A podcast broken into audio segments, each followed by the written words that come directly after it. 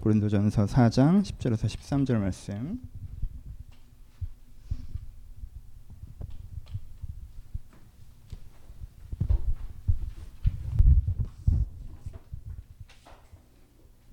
고린도전서 4장 10절에서 13절. 나도 옛날 사람이라 옛날엔 이렇게 책장 넘기는 소리가 좀 잦아들면 아 이제 다들 찾았구나 이건데 아무 소리도 안 나. 다 찾으셨어요? 다 누르셨죠? 예. 하셨죠? 10절에서 13절 한줄 교독합니다. 10절을 읽습니다.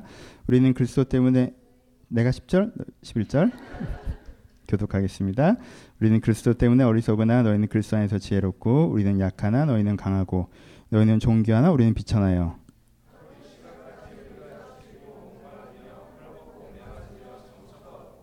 또 수고하여 친히 손으로 일을 하며 모욕을 당한 즉 축복하고 박해를 받은 즉 참고 비박을 받은 즉 권면하니 우리가 지금까지 세상에 더러운 것과 만물의 치키셔치 되었도다. 아멘.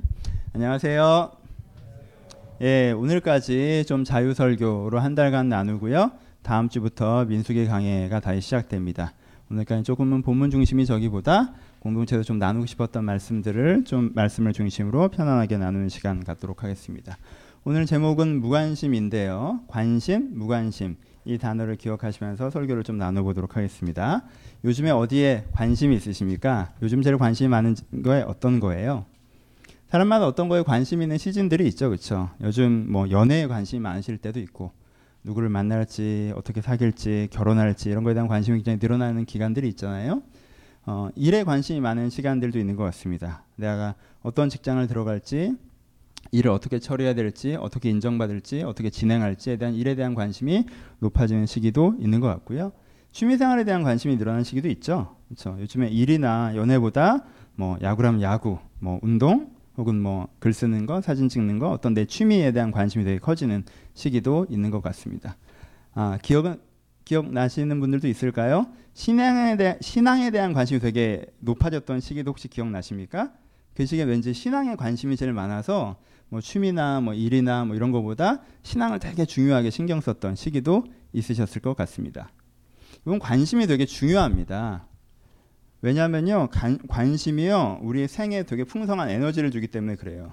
여러분 그런 시기도 혹시 있으셨어요? 뭘 해도 관심이 없던 시기.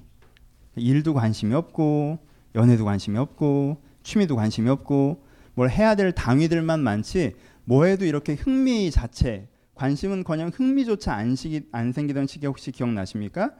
그런 시기를 겪으면 사람이 되게 건조해지죠, 그렇죠? 그때는 수많은 당위들만 있어서 해야만 하기 때문에 하는 것이지 뭔가 생기가 부족할 때가 있습니다, 그렇죠? 그래서 관심은 되게 우리 가운데 필요해요. 내가 어떤 거에 관심 받는 것보다 내가 어떤 것에 관심을 갖고 있다는 것이 나한테 뭘, 뭘 줘요? 생기를 주고 에너지를 줘서 그게 내 삶을 사실 적십니다. 그렇죠? 연애가 안 돼도 막 연애 신경 쓸 때 그 에너지가 돼요. 예, 회사가 내 마음에 안 들어 막 회사를 신경 쓸 때 그 에너지가 돼요. 그렇죠? 오히려 연애를 하고 있고 직장이 괜찮은데도 관심이 없어지면요 삶이 되게 건조해진다는 거예요. 관심 있다는 것 자체는 축복입니다. 여러분들이 관심 두고 있다는 거. 그래서 그 관심 때문에 에너지를 얻고 있다는 것에 만족하십시오. 좋은 거예요. 근데 조금 더 가봅시다. 근데 관심이 되게 재밌는 게 뭐냐 하면 관심이라고 하는 것이 하나가 나한테 깊은 관심거리가 될 때 그 관심으로 통해서 종속화 현상이 벌어집니다. 요 단어를 좀 해보죠. 제가 어려운 말 쓰는 거 좋아하는 거 아시죠? 별 얘기 아니에요. 종속화 현상이라는 게 벌어져요. 아주 쉬운 얘기 무슨 뜻이에요? 여러분 야구에 꽂혀 있어요. 취미에 꽂혀 있어요. 그러면은 낮에 사무실에서 무슨 생각 들어요? 오늘 저녁에 경기 생각하죠. 그렇죠. 야구장 가고 싶죠. 그렇죠. 그래서 내가 일을 하는 게 뭘 하기 위해서 일하는 것 같다는 착각도 들어요. 내 일하는 게 놀기 위해서 이 돈 모아서 내가 좋아하는 야구 보고 내가 좋아하는 여행 가고 내가 좋아하는 물건 사고 이러려고 내가 일을 하는 것처럼 뭐에 대한 관심이 취미에 대한 관심이 일을 일에 대한 관심이 적고 취미에 대한 관심이 많으면 이게 이것에 종속되죠. 그렇죠? 심지어 관계도 좀 그렇죠. 막 되게 그 취미에 내가 되게 푹 빠져 있으면요. 누가 제일 좋아요? 그 취미에 대해서 얘기하고 싶은 얘기할 수 있는 사람이 제일 좋은 거예요. 야구 얘기 통하는 사람이 좋고 여행 얘기 통하는 사람이 좋고 책 얘기 통하는 사람이 좋고 사진 얘기 통하는 사람이 좋고 그게 교감되는 사람이 제일 좋은 거예요.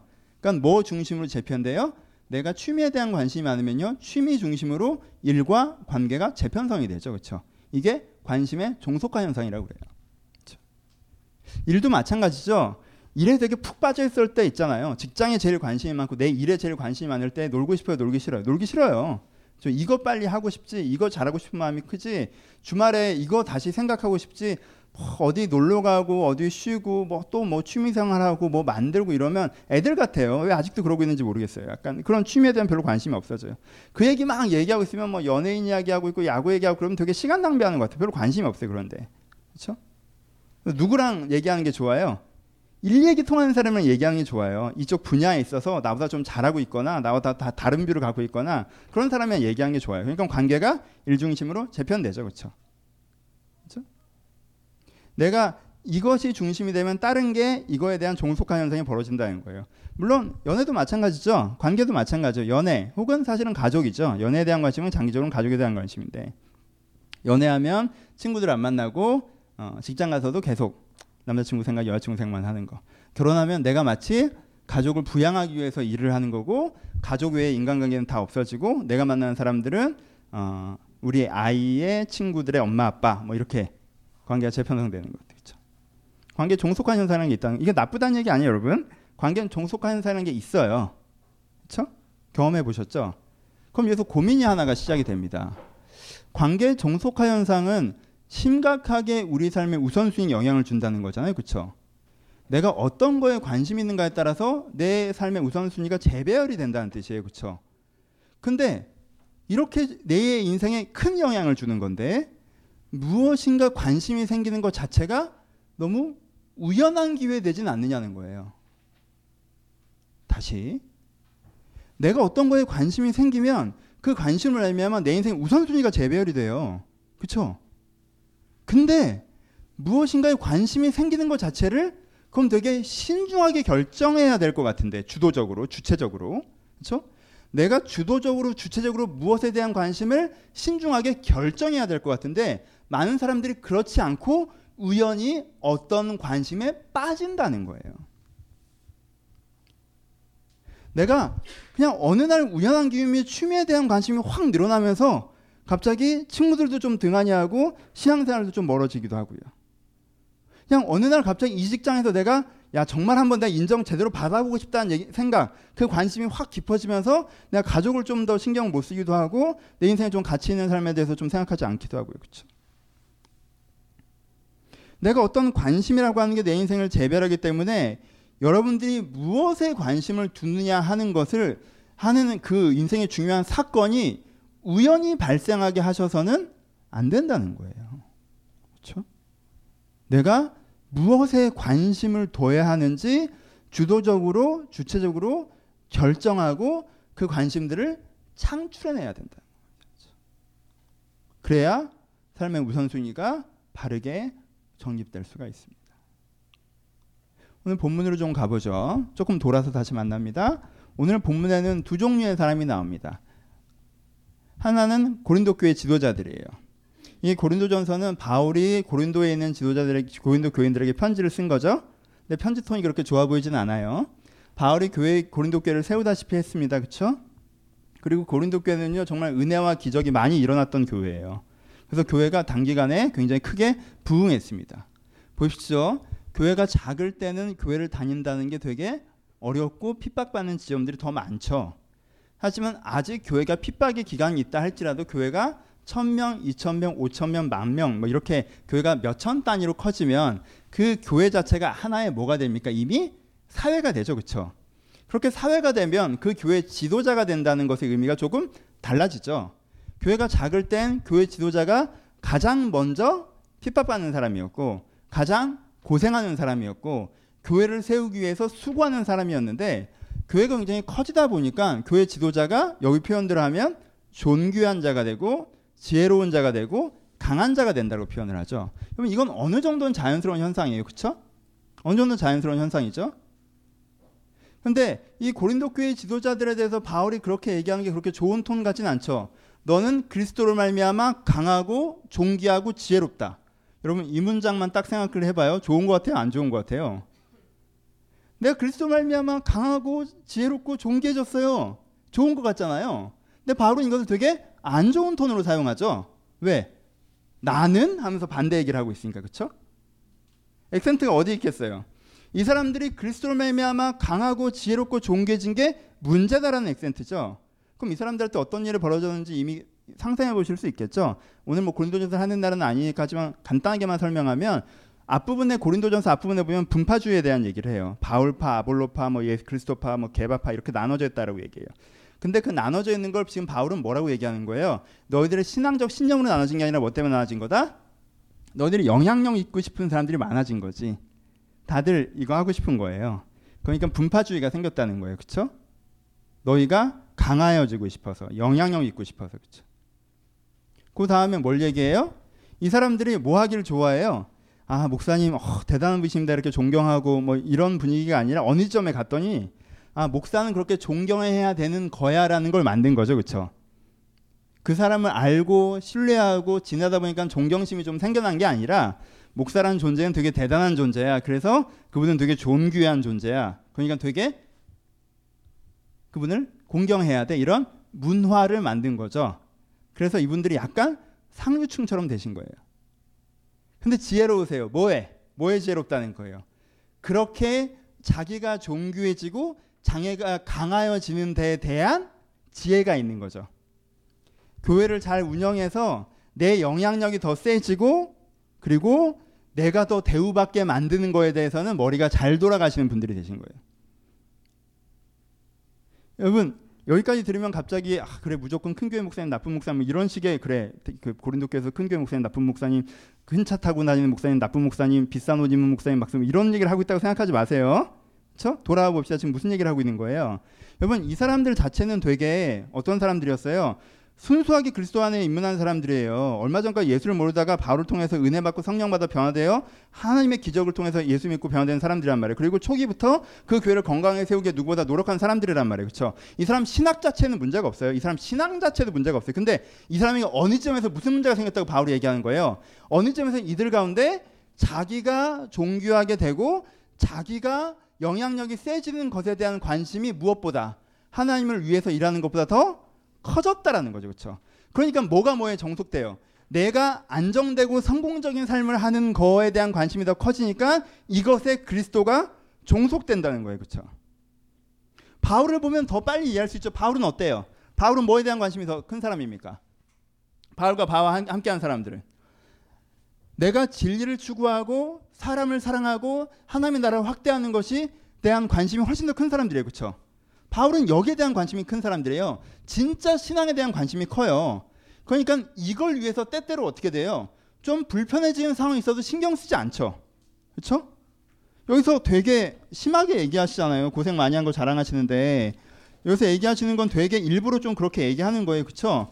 보시면 되게 심하셨어요. 이 시각까지 우리가 줄이고 목마르고 헐벗고 매맞고 정처갖고 수고하고 친히 손으로 일하고 모욕을 당한 즉 축복하고 박해를 받은 즉 참고 비방을 받은 즉 권면하니 뭐 하는 거예요? 일부러 비방당하는 거 좋아하세요? 일부러 박해당하는 거 좋아하세요? 일부러 자기가 일하는 거 좋아하신 거 아니죠? 그거 바울도 싫어해요. 근데 뭐에 우선순위가 있다 보니까 이 진정한 신앙에 관심이 많다 보니까 그것 때문에 내가 때때로 무시를 당하고 불편해져도 상관없이 이쪽에 더 추구한다는 거죠. 이게 뭐예요? 종속화 현상이죠. 신앙에 대한 관심이 더 많다 보니까 내 안위에 대한 관심은 그거에 종속돼서 움직인다는 거예요. 그렇죠? 바울이 두 종류의 사람을 딱 보여주죠. 자기와 그들을 대비시킵니다. 그들은 어떻다는 거예요? 일견 똑같아 보여요. 왜? 신앙이 변질된 게 아니잖아요. 무슨 갈라디아 교회처럼 가르침이 변질된 게 아니란 말이에요. 일견 똑같아 보여요. 겉으로 보기엔 같아 보여요. 같은 얘기를 하고 있는 것처럼 보입니다. 하지만 속살이 달라지는데 어떻게 달라지는 거예요? 이 사람들은 이건 이 일견 똑같아 보이지만 이 사람들은 자기의 성공과 안위에 관심이 많기 때문에 신앙이 거기에 종속된 사람들. 마치 내가 더 평안한 삶을 살고 내가 더 성공적인 삶을 사는데 하나님이 그 해법을 보여주는 존재인 양 접근하고 있고 바울은 하나님의 뜻을 이루고 의미 있는 하 나님의 뜻을 이루고 사람들을 사랑하여서 주의 나라를 확대하는데 내 안유가 종속적으로 사랑하고 있는 사람이라는 거죠. 여러분 이 관심이란 개념을 되게 잘 이해하셔야 돼요. 이게 되게 무겁고 무서운 단어예요. 여러분 사람이요 사람이 모를 때 알아가는 것에 대해서는요 실체가 선명합니다. 그렇죠? 모를 때 알아가는 건 실체가 선명해요. 여러분들이 하나님에 대해서 잘 알지 못할 때 목사님 설명을 들었더니 아 성경 이런 내용이 이런 내용이 이런 내용이 알겠습니다라고 할 때는 신앙적 실체가 선명하단 말이에요. 그렇죠? 내가 점점 점점 알아가는 게 선명해져요. 근데 두 번째 내가 동의하지 않았다가 동의해져 가는 것도 신앙적 실체가 선명해요. 내가 주를 위해 살고 싶지 않고 내 멋대로 살고 싶고 나는 뭐 이게 좋고 저게 싫고 하나님 뜻대로 사는 건 난 불편하고 내가 동의하지 않을 땐 신앙적 실체가 선명하단 말이에요. 근데 여러분 이 고린도 교회 케이스는 어떤 케이스예요? 이 사람들 교리가 틀린 게 있어요? 이 사람들이 이제까지 신앙생활에 틀린 거 있습니까? 여러분 이 사람들이랑 얘기해 보면요, 이 사람들 정말 은혜로운 사람들 아니겠어요. 어떤 은혜를 받고 바울을 통해서 세워진 그 고린도 교회에서 얼마나 많은 기적과 은사를 경험하며 여기까지 온 사람이 그 교회를 지금도 교리적인 문제 없이 이끌고 있는 사람들인데요, 그렇죠? 포인트를 아시겠어요? 이 관심의 이슈는 뭐냐면요, 문장은 다 맞아요. 문장은 다 맞아요. 틀린 말은 아무것도 없어요. 그럼 그게 틀렸다는 거냐? 그럼 뭐 내가 뭐 종교하게 되면 안 되냐? 내가 꼭 멸시당해야 되냐? 그 얘기가 아니에요. 문장은 틀린 게 없어요. 뭐가 문제예요? 비중이 문제예요. 비중이 문제예요. 말인즉슨 다 맞는 말인데 하나님에 대해서 이야기하면요. 이 사람이 신앙적인 얘기를 하면요. 이 사람 신앙이 너무 좋은 사람이에요. 근데요. 그 좋은 신앙이 이 사람의 인생의 비중이 5% 정도예요. 그 얘기가 꺼내지면 너무 좋은 얘기가 나오는데 그 얘기를 꺼낼 일이 이 사람은 사실 없어요. 자기 스스로나 타인과. 인생의 대부분의 시간은 다른 생각을 하고 살아가요. 관심은 다른 데 있다는 거예요. 그래서 요거에 대한 관심은 거기에 종속되어 있기 때문에 사실 이 얘기를 그렇게 할 일이 없어지는 거예요. 어, 여러분 되게 오늘 수준 있는 얘기하는 거예요. 그렇죠? 모르는 걸 아는 게 처음에 여러분 처음에 율법을 알아가는 게 필요하죠. 그 다음에 그걸 따르겠다고 하는 믿음의 결단이 필요해요. 그렇죠? 근데 세 번째는 그게 내가 알기도 하고 따를 마음도 있는데 그것이 나에게 정말 기뻐하는가에 대한 부분. 봅시다. 일부 예배가 분위기가 안 좋아서 제가 마음이 무거워요. 네, 네. 내가 너무 뭐라고 해가지고 2부 때는 조심하려고 내가. 제가 최근에 깊게 깨달은 게 있어요. 제가 최근에 이걸 정말 딱 깨달고 와 오랜만에 내가 정말 이런 깨달음을 얻었다라고 하는 게 있어요. 정말 이걸 깨달았어요. 이게 알기만 했지 제가 깨닫지 못했었는데 이걸 깨달았어요. 제가 깨달은 게 뭐냐면요. 사람은 어느 정도의 안정과 인정에 진입하면 주변에 급격하게 무관심해집니다. 제가 깨달았어요. 감사해요. 여러분들 보고 깨달은 거예요. 사람들은 어느 정도의 인정과 안정이 들어가면요. 급격하게 다른 것에 무관심해집니다. 특별히 신앙에 대해서. 여러분 싱글일 때가 신앙이 더 좋은 경우가 많은 거 아세요? 싱글일 때는 와, 주님만이 나의 외롭잖아요. 기도하고 하나님 어떻게 하실 겁니까? 날 인도하셔야죠. 뭐 혼자 살 겁니까? 그럼 뭐 성령을 부으시든가 뭐 결단을 하셔야지. 이건 아니지 않습니까? 그래요. 연애할 때도 기도 많이 합니다. 이 사람이 맞습니까? 맞습니까? 언제까지 기도해요? 결혼식 때까지도 기도해 왜 싸운단 말이에요. 그리고 언제 결혼식 하고 너무 감사합니다라는 기, 기도를 공항 가면서 한 번 하고 그 다음부터 잘 안 해요. 니는 아니야. 기도 열심히 하고 있지? 최근에 결혼해서 괜히 나 아니에요. 얘는 잘하고 있어요. 잘하고 있잖아. 있잖아. 얘는 한결같이 하는 애들이에요. 오해하지 마세요, 여러분. 이번 예. 직장이 없을 때 기도 훨씬 열심히 합니다. 어떻게 해야 되는지, 어디로 나가야 되는지, 무엇을 이루어야 되는지 열심히 하다가 직장이 생겼어요. 갑자기 급격하게 기도가 사라져요. 여러분 자존감이 낮을 때는 기도를 열심히 합니다. 하나님 난 뭡니까? 난 왜 살아야 됩니까? 막 기도합니다. 그러다가 작은 성공을 경험하면서 자존감이 생기잖아요. 그럼 자기가 뭔가 다 안다고 생각하고 별로 기도 안 합니다. 자기가 괜찮은 사람이에요. 되게 재미있는 현상 제가 깨달았어요. 그리고 대부분 일상의 분주해서 요즘에 어려운 일이 많아서 그렇다고 거짓말을 해요. 전 그게 거짓말인 걸 알아요. 왜냐하면요. 인생에 더 힘들 때 기도했었거든요. 더 바쁠 때 기도했었거든요. 더 힘들고 바빴던 시절에 분명히 그 사람이 기도한 걸 내가 봤거든요. 근데 해맑은 표정으로 나한테 거짓말을 해 그렇게. 거짓말을 해요. 너무 바빠서 그렇다는 거예요. 제가 거짓말하지 마 이러고 싶은데 참아요. 그렇게 생각합니다. 하지만 그게 아니에요. 인생의 안정과 인정이 들어오기 때문에 급격하게 신앙에 대해서 관심이 사라지는 것입니다. 좋은 신앙인이에요. 근데 문제는 자기가 신앙이란 걸 잃어버림, 잊어버립니다. 기도하기로 결단해요. 주일날. 근데 결단했다는 것 자체를 잊어버려요. 그쯤 되면 저도 고민이 생깁니다. 아, 그럼 그 사람이 그때 신앙이 좋았을 땐 정말 신앙이 좋았던 걸까? 그 사람은 그때도 여전히 직장에 대한 관심에 연동돼서 신앙을 얘기했던 거 아닐까? 그냥 연애에 대한 관심에 연동돼서 신앙을 얘기했던 거 아닐까? 그냥 자기 자존감에 대한 관심에 연동돼서 신앙을 대해서 얘기했던 거 아닐까? 사실 그때도 신앙 자체에도 관심이 있지 않았던 건 아닐까라는 의구심이 들었습니다. 제가 이걸 깨달았어요. 그리고요, 슬럼프가 왔습니다. 몇 주 전에 있었던 일이에요. 이걸 깨닫고 슬럼프가 왔어요. 왜냐면 이제까지 내 목회적 구도는 뭐예요? 목회적 구도는 저기에 아, 뭐 문제적인 세상이 있고요. 그리고 건강하지 않은 교회가 있단 말이에요. 그렇죠? 근데 우리가 나와 10명이건 20명이건 계속 건강한 교회를 꿈꾸고 건강한 신앙을 꿈꾸는 사람들이 모여서 우리가 부족하고 연약하지만 우리가 성숙하고 변화되어서 저런 세상과 교회의 대안적인 삶과 대안적인 교회를 만들어 나가는 약간 이 구도에서 하는 거잖아요. 그렇죠? 그러니까 혁명적 구도에서 하는 거란 말이에요. 그럼 나한테 뭐가 있어요? 나한테 동역자와 소망이 있잖아요. 그렇죠? 이 구도에서는 사람 열정이 발생을 하죠. 그렇죠? 이 구도에서는 열정이 쉽게 발생을 한단 말이에요. 근데 내가 이걸 깨달은 거야. 그랬더니 문제가 어디에 있어요? 저쪽이 문제예요? 아니죠. 안쪽이 문제인 거예요. 우리 안쪽이. 우리가 문제인 거예요. 우리 안쪽에서 무슨 싸움을 싸우고 있는 거예요? 저는 교회를 갱신하고 세상을 세우는 싸움을 싸우고 있다고 착각할 때가 많았는데 사실 우리가 싸우는 싸움의 대부분은 어떤 싸움이에요? 내가 싸우는 싸움의 대부분은 여러분들의 무관심에 맞서 싸워서 관심을 좀 끌어보려는 싸움을 싸우고 있었다는 거예요. 성경 공부를 개강해도 안 오니까 책을 한번 만들어 보고, 그렇죠? 이렇게 해보면 사람들이 관심이 좀 생겼었는데 또 지나니까 관심이 떨어지니까 예배 방식을 좀 바꿔보고, 이렇게 되니까 갑자기 어떻게 되겠어요? 급격하게 외로워지죠. 내가 뭔가 동료들과 세상을 바꾼다고 생각했다가 그리고 더 제가 재밌었던 게 뭐냐면요. 그 구도에선 세상이 바뀔 것 같은 기분이 들었거든.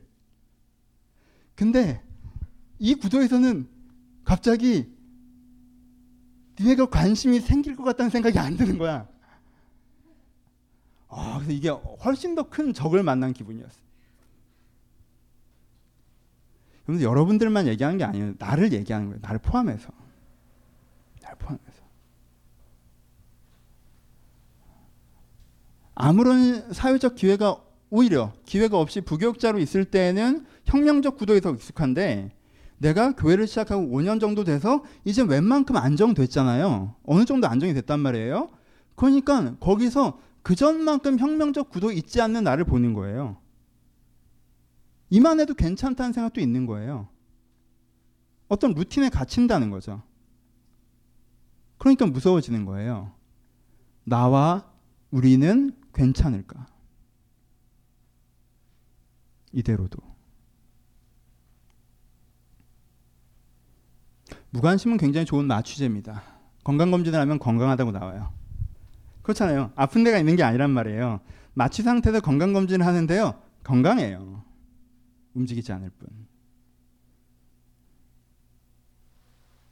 제가 이, 세, 이 생각이 딱 들고 슬럼프가 왔어요. 하, 그렇구나. 내가 문제고 우리가 문제구나. 무슨 교회를 세우고 시대를 바꾸고 이런 게 아니구나. 어? 관심조차 끌기 어렵구나, 진짜. 사실 사람들은 신앙에 무관심하구나. 다 자기 안정과 자기 성공에 관심이 있고 어느 정도 생활이 되면 아 기도해야죠. 뭐 요 정도 수준으로 넘어가는 거야. 사실은 기도해야죠. 이렇게 얘기하는 톤 자체가 별로 필요가 없는데 배신 때리기 싫으니까 좀 이 정도 톤이구나, 사실. 뭔가 그 기도를 통해서 변화와 열망 이 사람이 없구나. 왜? 이미 목적지에 도달했으니까. 사실 마음 깊은 곳에 이 사람 목적지는 성공과 안정, 어느 정도의 인정과 어느 정도의 안정이었으니까 거기 도달했구나. 다시 신앙에 관심을 보이는 시기를 보니까 뭔가 문제가 생기는 시기구나. 그러니까 사실 이 사람들 하나님을 소비하는구나. 제가 이런 하, 여러분들 향한 공격적인 마음과 제 자신을 향한 비평과 아 이 교회가 기본 체질이 문제구나라는 깊은 고민 쪽에 2주 동안 들어갔었어요. 한 2주 동안 막 고민해서 그리고 주님 앞에 나서 기도했습니다. 그래서 주님이 저를 그 고민에서 건져 주셨죠. 어떻게 건져 주셨는지 알아요? 사람들이 얼마나 관심이 많은지에 관심을 두지 말라고 하셨어요. 아, 이게 저, 저한테는 큰 은혜였어요. 어, 내 관심도 엉뚱한 데가 있구나.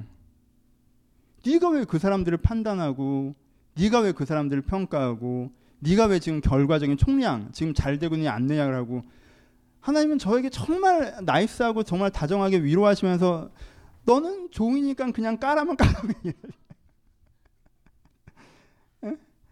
아, 난 종이니까 시키는 걸 하면 되는 거예요.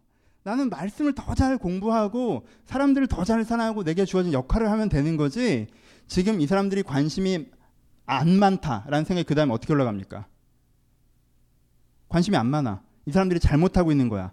이 교회는 잘 되지 않을 거야. 그러니까 내가 이들을 돌볼 필요도 없어. 얘네들은 그냥 자기 필요할 때만 찾아오는 사람들이야. 그러니까 갑자기 사랑하는 사람들과 공격적인 관계성이 되고 내가 하고자 하는 일을 하고자 하는 열정이 사라지며 그렇죠? 내가 원래 갖고 있던 소망들이 떨어지면서 내가 이 직업을 계속 해야 될까요? 고민까지 이르겠죠. 좀 더 했으면 그렇죠. 포인트가 뭔지 아시겠어요? 그건 역시 관심의 중요도, 관심의 조종에서 벗어났을 때 그래요. 하여튼 재미있는 에피소드가 있었어요. 그 경험이 이 설교 출발일 것 같아요. 근데 봅시다. 그러니까 여러분들이 뭐 관심이 없다, 있다, 그걸 여러분 평가하고 싶은 마음도 없고, 제 관심도가 어떻다, 저떻다, 그걸 얘기하고 싶은 마음도 없고, 원래 상태로 돌아가 봅시다. 여러분, 여러분들 관심이 어디에 있으십니까? 여러분들 지금 진짜 관심을 가져야 하는데 여러분의 관심이 집중이 되 계십니까? 하나 더. 여러분들, 여러분들 신앙적 관심은 어디에 계십니까? 여러분들은 하나님에게 관심이 있어서 여러분들 다른 것에 거기에 종속되십니까? 아니면 여러분들의 관심사에 종속된 하나님이 항상 계십니까? 그래서 그 관심사에 하나님이 그닥 필요가 없을 때 하나님은 여러분들에게 되게 무관심한 사실은 관심이 없는 대상으로 한 곁으로 밀려나십니까? 여러분 이건 신앙의 굉장히 중요한 한 걸음입니다. 이건 굉장히 깊은 성숙에 대한 거예요. 그러니까 이걸 갖고 여러분은 당신을 당장 평가하실 필요는 없어요. 근데 포인트를 생각해 봅시다. 포인트를 생각해 보세요. 여러분 처음에 누군가를 좋아할 땐 이유가 있어요. 그렇죠? 하지만 누군가를 사랑하게 되고 결혼하게 됐을 때까지 계속 그 이유가 있는 건 좋은 건 아닌 것 같아요. 그렇죠? 처음에 누군가를 좋아할 땐 이유가 있을 수 있어요. 외모도 많이 중요하고요. 말투도 중요하고요. 분위기도 중요하고요. 어떤 면에서는 그 사람이 갖고 있는 어떤 조건이나 이런 것도 중요할지도 모르겠습니다. 그렇죠? 우리는 이유를 갖고 시작할 수 있습니다. 그건 자연스러운 거기도 해요. 우리는 하나님과 맨 처음 시작할 때 이유가 있을 수 있어요. 하나님 나를 돌봐주셨고, 하나님께 나를 위로해 주셨고, 하나님께 나를 가르쳐 주셨고. 그래, 우리는 하나님과 시작할 때 대부분 이유를 갖고 시작합니다. 근데 어느 지점에서는 그 이유로부터 걸어 나올 필요가 있다라는 거예요. 그렇죠? 하나님 그분이 나의 이유가 돼야 되는 지점이 우리가 필요합니다. 이것은 그리스도 안에 장성한 분량을 얘기하는 거예요. 그렇죠? 하나님 그분이 우리에게 이유가 되는 지점. 그때 비로소 우리가 신앙에 대한 관심을 갖고 살아가는 것이 다른 내 생활과 사람과 취미에 대한 관심을 종속시키면서 내가 이 의미 있는 삶 자체에서 의미를 찾고 이 의미 있는 삶 자체에서 내가 내 자신을 재발견하는 내적 구원의 지점에 이를 수 있습니다. 사실 아직도 내가 어떤 것에 연동돼서만 하나님을 기억하고 있다면 내가 겪는 구원은 간헐적이고 지역적일 수밖에 없는 거예요.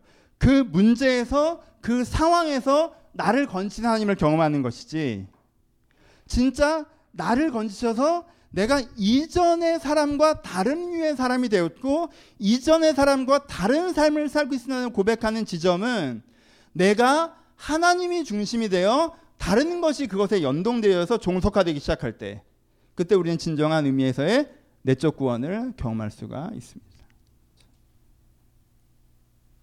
가봅시다. 두 가지 얘기만 더 하고 마무리하죠. 첫 번째 이건 그냥 에피소드적으로. 아, 그거 알아요? 우리 가끔 교회에서 싹군이라는 단어 써요. 저 목사님들한테 주로 쓰는 단어죠. 그렇죠? 싹군 목사님은 어떤 목사님이세요? 싹군 목사님은 돈 받아 먹으려고 일하시는 목사님이세요. 그렇죠? 그렇게 얘기하는 거예요. 여러분들 가끔 쓰고 혹은 생각하는 개념이고 성경에 나와 있는 개념이죠. 그렇죠? 목적이 뭐예요? 자기 자신의 이익의 목적인데 그 목적을 위해서 어떤 하나님의 일을 하는 사람들을 얘기할 때 싹군이라는 표현들을 쓰는 거예요. 그렇죠?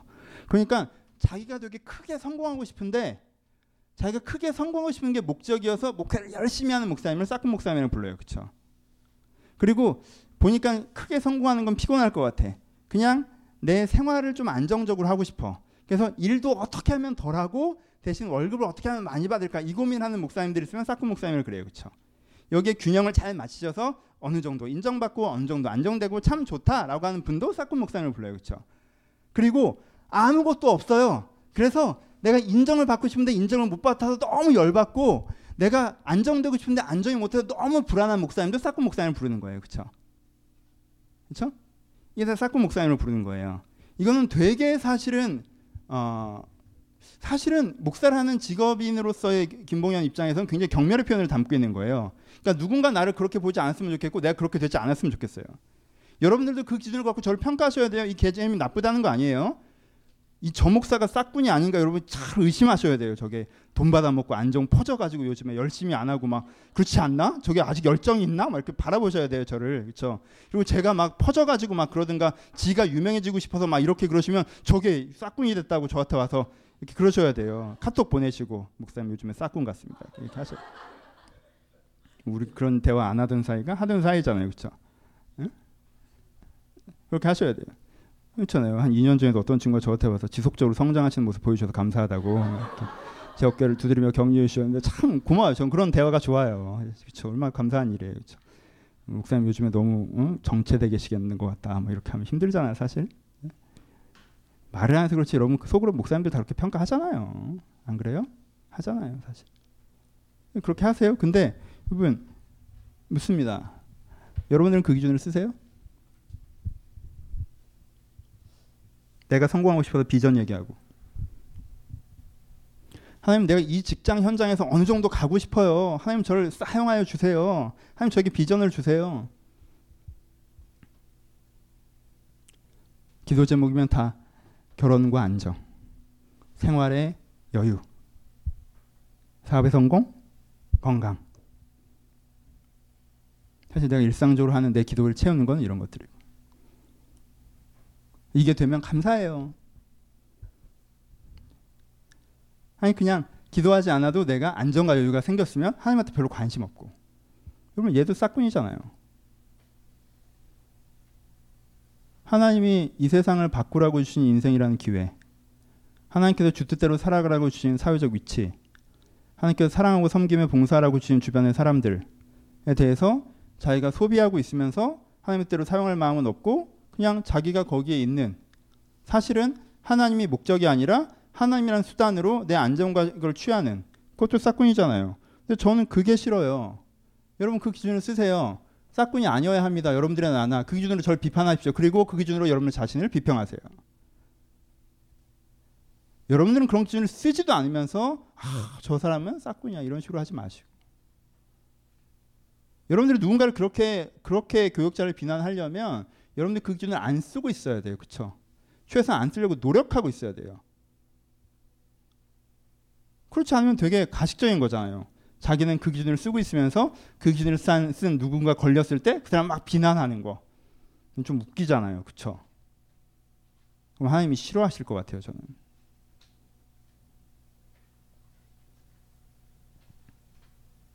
좀 엄격하게 돌아봅시다.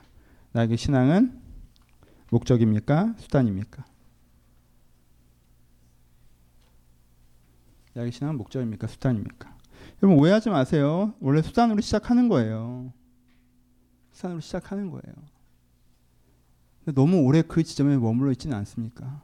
이 정도 데이트했고 이 정도 사귀었으면 좀 있는 그대로 사랑해 줄 때 되지 않았나요? 그 사람이 제일 소중해서 그 사람을 지켜야 되는 지점에까지 가야 되지 않나요? 그러면 사람이랑도 그렇게 가지 않습니까? 5년 알고 10년 알았는데 그 사람 여전히 나한테 어떤 조건이 좋아서 좋은 사람이라면 나에게 이해관계가 맞아서 좋은 사람이라면 그 사람 인맥이라고 부르지 친구라고 부르지 않지 않습니까? 그렇죠. 하나님은 나에게 인맥이십니까? 친구입니까? 하나님 나에게 친구입니까? 주인입니까? 하나님은 나에게 목적입니까? 수단입니까? 이렇게 수준 높은 거 얘기하는 거예요. 그러니까 우리 한 걸음 올라가 봅시다. 일로 올라가야 돼요. 결론부예요. 그럼 어떻게 해야 되냐? 아까 처음에 얘기했던 데 답이 있어요. 여러분, 여러분의 관심을 조정하셔야 돼요. 여러분의 관심에 지금 관심이 가니까 그 관심에 서 있지 말고 여러분들의 관심을 조정하셔야 돼요. 그렇죠? 그 관심을 조정하려고 하셔야 돼요. 정직하게. 그래서 신앙적으로 누가 봐도 여러분들이 좋은 신앙인 건 아, 여러분들 그렇잖아요. 여러분들 중에 정말 그런 분들 많아요. 여러분들 보면 되게 좋은 신앙인이에요. 좋은 신앙이에요. 본인도 그걸 잊고 살아서 그렇지. 내가 좋은 신앙인 걸 나도 잊고 살아서 그렇지 좋은 신앙이에요. 그럼 우리 가운데 필요한 건 뭐예요? 우리 가운데 필요한 건 여러분 좀 다른 얘기 다시 반복하게 되지만 여러분 되게 안타까워서 얘기하는 거예요. 내가 좋은 신앙인인데 이게 관심도에 문제가 있잖아요. 그러면 새로운 성경의 가르침을 가르치는 설교가 재밌을까요? 재미없을까요? 재미없죠. 아는 얘기예요. 결단을 촉구하는 설교가 이 사람한테 도전이 될까요? 안 될까요? 안 돼요. 왜 결단을 했으니까. 그렇게 살 거예요. 그걸 잊고 살 뿐이지. 그거 알아요?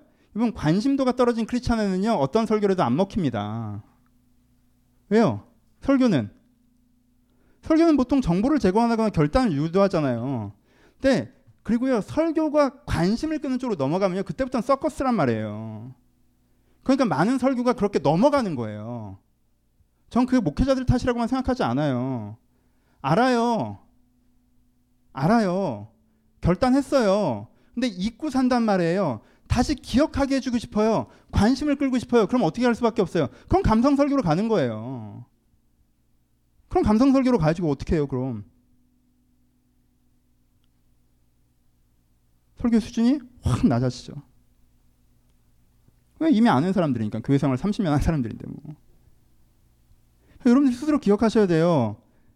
여러분의 신앙이 관심 있으신지, 그게 내 인생에 중요한지, 그래서 그 관심으로 다른 게 정리되고 있는지, 아니면 기본적으로는 관심이 없고, 관심 있을 때도 다른 것들 때문에 연동돼서 들어오고 있는지. 그래서 어느 쯤에서는 분명히 신앙 자체에 대한 관심으로 넘어가려고 여러분들이 지향하셔야 돼요. 그렇죠? 오케이 결론 보입시다. 지향하시려면 어떻게 하십니까? 관심을 조정을 하셔야 돼요. 관심 조정. 관심 조정의 첫 번째는 뭐겠어요? 관심 조정의 첫 번째는 어, 간단해요. 직면이죠. 그렇죠? 관심 조정의 첫 번째는 직면이에요. 내 관심도가 요즘에 어디 있는지 여러분들이 필터링 하셔야 돼요 매번 그렇죠? 보통은 사람들은 자기가 요즘에 어디에 관심이 있다라는 자각 없이 그냥 가거든요 그렇죠? 그러니까 가끔은 멈추서서 한 달에 한 번 정도는 멈춰서 한 달 아 미안해요 내가 일부에서는 일주일에 한 번이라고 분명히 얘기했는데 이분은 한 달에 한 번 나도 모르게 한 달에 한 번이라고 그러네 와 정말 그래요 일주일은 내가 자신이 없나 보다 여러분들에게도 한 달에 한 번은 멈춰서 한 달에 한 번, 한 달에 한 번 충분해요. 시작은 그렇게 하는 거죠. 한 달에 한 번이라도 내가 멈춰서서 내가 요즘에 어디에 관심 두고 살아가는지를 돌아봐야겠죠. 그렇죠? 그리고는 관심이 과도한 부분과 관심이 과소해진 부분들에 대해서 점검해야 됩니다. 그렇죠? 그러면 뭐가 먼저 만들어져야겠어요? 이런 직면을 하려면 직면을 하면 직면 이 점에 사실 결정들이 돼 있어야겠죠. 내 인생에 뭐가 되게 중요하고 나는 거기에 관심을 둬야 한다는 결정이 먼저 일어나셔야겠죠. 그렇죠? 그러니까 가장 먼저 여러분들이 오늘 집에 가셔서 하셔야 되는 일이 이 설교를 듣고 해야 되는 일이 내 인생에 지금 가장 관심을 둬야 되는 게 무엇인지 하나님 앞에 비춰봐서 세우셔야겠죠. 그렇죠? 기준을 세우셔야 돼요. 결정을 하셔야 돼요. 하나님 앞에 지금 내게 제일 중요한 게 뭔가 내가 어디에 관심을 쏟고 살아야 되나 결정을 하시고 한 달에 한 번은 그 관심 그 결정에 비추어 봐서 어떻게 해야 돼요? 직면을 해야 되죠. 내가 어디에 관심이 쏠려 있지? 내가 어디에 관심이 쏠려 있지 않지? 하고 직면하셔야 됩니다. 그리고 세 번째는 뭐 하셔야 돼요? 세 번째는 회상하셔야 돼요. 회상은 뭐냐면 내게 관심도가 없는 부분들이 딱 드러났을 때 어, 너 왜 여기에 관심도 없었어? 앞으로 관심 가져라고 해봐야 관심이 안 생기잖아요. 그럼 관심은 그렇게 안 생겨요. 그렇죠? 그러니까 관심이 다시 생기기 위해서 어떻게 해야 됩니까? remind가 필요하죠. 그렇죠? 아, 내가 이 사람한테 더 관심을 가지기로 결정했어. 근데 또 한 달 동안 관심이 없었던 것 같아요. 그러면은 그래 이 사람 관심 좀 갖자라고 하면 그냥 부담이에요. 근데 그게 아니라 이 사람에 대해서 다시 한번 생각하는 거죠. 그렇죠? 이 사람이 사실 나한테 어떻게 만났고 나에게 어떤 영향을 줬던 사람이고 그래서 나한테 소중한 사람이고 난 이 사람과 어떤 관계가 되고 싶고 그래서 내가 이 사람을 신경 쓰려고 했는데 내가 못 썼구나라고 뭐 해야 돼요? remind가 되셔야 회상이 되셔야 된다는 거죠. 아 내가 신앙에 관심을 가져야 되는데 신앙에 관심을 못 가졌다 하면 어떻게 돼요? 리만드가 돼야 되죠. 사실 내가 이렇게 예수를 믿어서 이런 삶의 방향을 갖고 이런 변화를 꿈꾸고 그래서 내가 신앙에 관심 많을 때 이렇게 행복했고 이렇게 은혜로웠었고 이렇게 변했던 기억들이 있는데 내가 지금 그러지 못했구나. 내가 사실 다시 그러고 싶다라는 세 번째 뭐 하셔야 돼요? 회상의 시간들이 필요합니다. 그리고 네 번째가 뭐예요? 은혜를 구하셔야 돼요. 그렇죠? 회상만으로 되지 않죠? 지금 하나님 여러분 마음을 바꾸는 건 은혜밖에 없어요. 마음은 결정으로 바꾸지 않습니다. 그러니까 거기서 하나님 제가 지금 가장 관심을 둬야 되는 건 신앙인데 가족인데 내게 중장기적으로 필요한 사역인데 내 이것들이 아니라 현상적인 것들에 내가 관심이 쏠려 있습니다. 하나님 다시 한번 내 마음을 깨시고 내용을 깨셔서 내가 바라봐야 될 것들을 바라보게 해달라고 주님께서 내 진심을 깨워달라고 내 지금 아, 지금 이렇게 흘러다니는 내 표심 속에 내가 흘러다니고 있사오니 내 진심을 깨워달라고 기도하면서 은혜 속에 그것들을 깨우셔야죠, 그렇죠? 이게 네 번째요. 그 다음에 다섯 번째가 뭐겠어요? 행동이죠. 그럼 관심은 시간을 들이게 돼 있습니다. 그렇죠? 그 행동이 뭔지는 여러분들이 자연스럽게 결정되실 거예요. 아 이러니까 내가 성경을 더 읽어보자. 이러니까 기도를 더 해보자. 이러니까 내가 이런 실천을 해보자. 이런 시간을 가져보자. 이렇게 해보자. 저렇게 해보자. 그게 꼭 행동으로 연결된단 말이에요. 그렇죠? 여러분 사람들은 열, 결국 관심 있는 쪽에 행동을 제일 많이 하게 돼 있어요. 그러니까 그 관심을 깨우는 것을 말미암아 생각나는 행동들을 할 때 이게 선순환 구조가 만들어지죠. 그 행동을 하면 다시 그 관심이 살아나죠. 그렇게 영역이 우리 가운데 세워지는 것입니다. 그렇게 우리가 가져야 되는 관심의 주체적 영역들에 있어서 하나님의 은혜로 그 일이 될 수 있도록 여러분들이 규정해 나가신 것들이 필요합니다. 결론 냅시다. 두 가지. 첫 번째. 오랜만에 하고 싶은 설교란 표현이 어떨지 모르겠지만 편한 설교를 한 달 동안 했어요. 계속 강의 설교하다 보니까 좀 편한 설교를 하니까 아, 이게 단점은 자꾸 잔소리가 되는 부분도 있는 것 같아요. 그래서 아, 역시 강의를 해야 되는구나. 여러분, 여러분 다음 주도 민수기로 돌아갑니다. 그러니까 제가 더 이상 잔소리를 하지 않을 거예요. 어, 얼마나 아름다운 일입니까? 음, 지난 한 달 동안 제가 무슨 설교를 한지 기억나십니까? 첫 번째 주에 그 설교를 했습니다. 그렇죠? 천천히 보고 소중히 봐라. 뭘? 특별히 신앙을. 그렇죠? 천천히 보고 소중히 보면 신앙이 여러분들 얼마나 소중한지 좀 다시 보라고 얘기했어요. 그렇죠? 두 번째 무슨 설교인지 기억나십니까? 인생에서는 세 가지 숙제를 푼다고 했어요. 생존의 숙제, 행복의 숙제, 가치의 숙제. 그렇죠? 근데 우리는 너무 생존과 행복의 숙제만 풀기 때문에 우리가 가치의 숙제를 좀 풀어야 된다는 얘기를 했습니다. 그렇죠? 지난주에 무슨 설교를 했죠? 어, 하, 아는데 안 될 때. 이걸 해야 되는 거 아는데 안 되면 우리가 합리화하거나 자책하면서 도망가 버리는데 그러지 말고 그리스도의 은혜로 그것이 되게 하는 것들이 필요하다는 얘기를 했습니다. 오늘 무슨 얘기를 하고 있습니까? 여러 가지 관심들이 있는데 관심이 어, 관심이 이렇게 되는 부분들이 있기 때문에 내가 진짜 관심을 가져야 신앙에 대한 관심을 가져야 된다는 얘기했습니다. 네주 동안 내가 무슨 얘기를 하고 있는지 아시겠어요? 제가 여러분들에게 신앙에 관심을 가져달라고 구걸하고 있습니다. 저는 지난 한 달 동안 사실은 신앙에 관심을 가져달라는 설교를 계속 반복하고 있습니다. 되게 재밌었어요. 매주 매주 설교를 다시 짰습니다. 그렇죠? 하나님이 주신 마음이 제 마음인지 모르겠지만 제가 한 달의 자유의 설교의 기간이 필요해서 이 공동체에 전하고 싶은 설교를 하겠다라고 결정했을 때 저는 더 심오한 얘기나 더 교리적인 얘기나 어떤 지향적이고 소망적인 얘기보다 제가 한 달 동안 계속 계속 한 달이라는 기회에 그 기회 네 번을 다 써서 하고 싶었던 얘기는요. 여러분들이 신앙에 관심을 가져달라는 것이. 하나님 그분 자체에 관심을 가져달라는 거예요.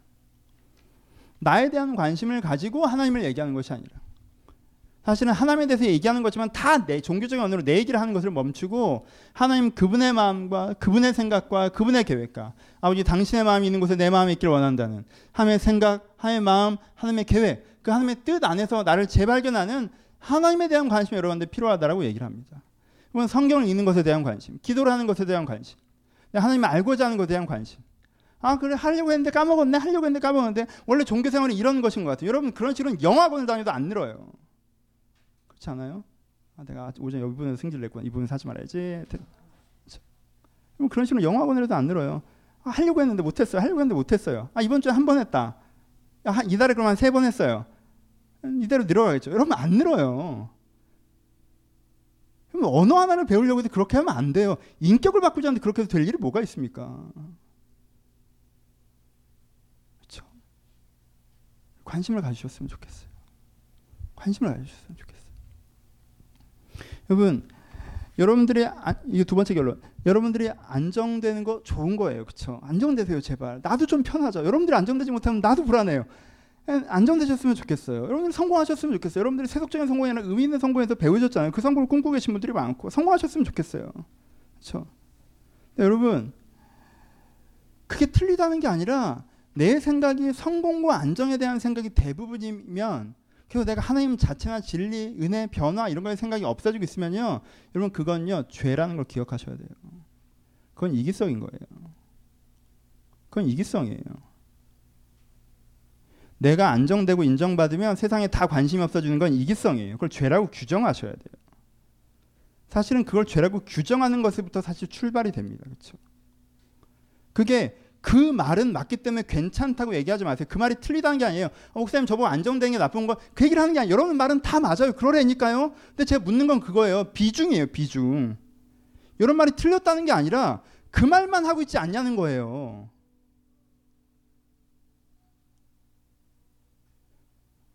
또 흥분했다. 오전에 많이 했어. 마무리합시다.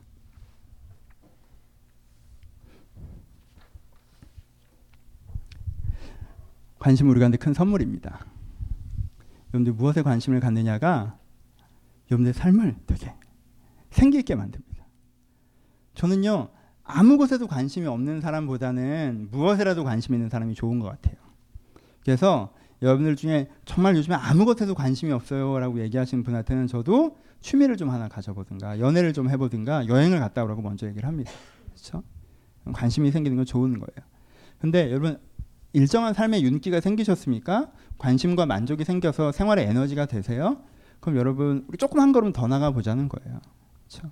좀한 걸음 더 나가서 내가 정말 진정에 대한 관심을 내가 늘리고 불필요하다는 관심을 관심을 좀 줄여서 내 인생 전체에 하나님의 생기가 돌게 할 수는 없을까? 우리 좀 그 단계를 꿈꾸셨으면 좋겠어요. 아 요즘에는 직장은 그지 같은데 요즘 취미 생활이 재밌어서 살만해요라고 얘기하든가 내가 뭐 사회적으로는 아무것도 없지만 애인 때문에 신나요라고 얘기하든가 그냥 뭐 하, 내가 뭐 사람 인간관계나 그런 것보다 내가 일이 너무 잘 돼서 살만해요라고 얘기한 것을 좀 넘어서서 내가 하나님의 그분의 뜻대로 살아가고 있기 때문에 그것이 나에게 생기가 되고 윤기가 되고 에너지가 되는 그 지점을 한번 꿈꿔보고 가봤으면 좋겠습니다. 그렇죠? 그건 그거는 잘못하고 있다는 게 아니라 여러분들이 조금 더 신앙생활을 하셨기 때문에 여러분들이 거기에 주저앉아 있다면 내가 웬만큼 괜찮은 크리스찬이 있는 것에 주저앉아서 사실은 기독교에 대한 생각을 일주일에 한 번도 안 하면서 거기 주저앉아서 사시지 마시고 내가 하나님이 나의 관심과 중심이 되는 것들을 지향하시고 그 부분을 한 걸음 발걸음 떼셨으면 좋겠습니다. 그러면 거기서부터 하나님께서 더욱더 여러분들이 인도하실 것입니다. 그 은혜로 깊게 들어가시기를 주님의 이름으로 축원합니다. 기도하겠습니다. 10분, 15분 정도의 시간을 드릴게요. 조용히 한번 생각해 보셨으면 좋겠어요. 세 가지를 부탁드립니다. 첫 번째, 아, 요즘 내가 어디 관심을 두고 있는지 한번 생각해 보셨으면 좋겠어요. 여러분들 관심이 가장 많이 가 있는 것들 1, 2, 3일 한번 내면적으로 뽑아 보십시오. 핸드폰에 적어 보셔도 좋아요. 내가 요즘에 관심이 다 쏘여 있는 건 뭐지? 하고 뽑아 보셨으면 좋겠어요. 두 번째, 아, 그렇게만 관심을 가지면 되는 건지 정말 내가 어디에 관심을 가져야 되는 건지 하나님 앞에서 기준들을 한번 세워 보셨으면 좋겠어요. 하나님 앞에 기준들을 세워 보셨으면 좋겠어요. 그리고 첫 번째와 두 번째를 대비해 보셨으면 좋겠습니다. 그리고 세 번째 하나님 주님 내가 여기에 관심이 있었는데 사라졌사오니 나에게 다시 마음을 깨우시고 내게 소중한 것을 소중하게 붙잡게 하여 주옵소서. 내가 하나님의 깨우치는 그 마음이 나에게 있게 해달라는 간구가 있었으면 좋겠습니다. 현재 여러분들의 마음을 돌아보시고 여러분 마음이 어디를 향해야 되는지 기준들을 세워내시고 그 앞에서 여러분들 필요한 부분들이 있다면 그 잠자는 영혼이 깨어나기를? 잠자는 자 죽은 자들 가운데 일어나라고 하셨는데 잠자는 자들 깨어나기를 간구하셨으면 좋겠습니다. 우리 세 가지 기도 제목으로 우리 15분 동안 묵상하며 고백하며 자유롭게 기도하도록 하겠습니다. 기도하겠습니다.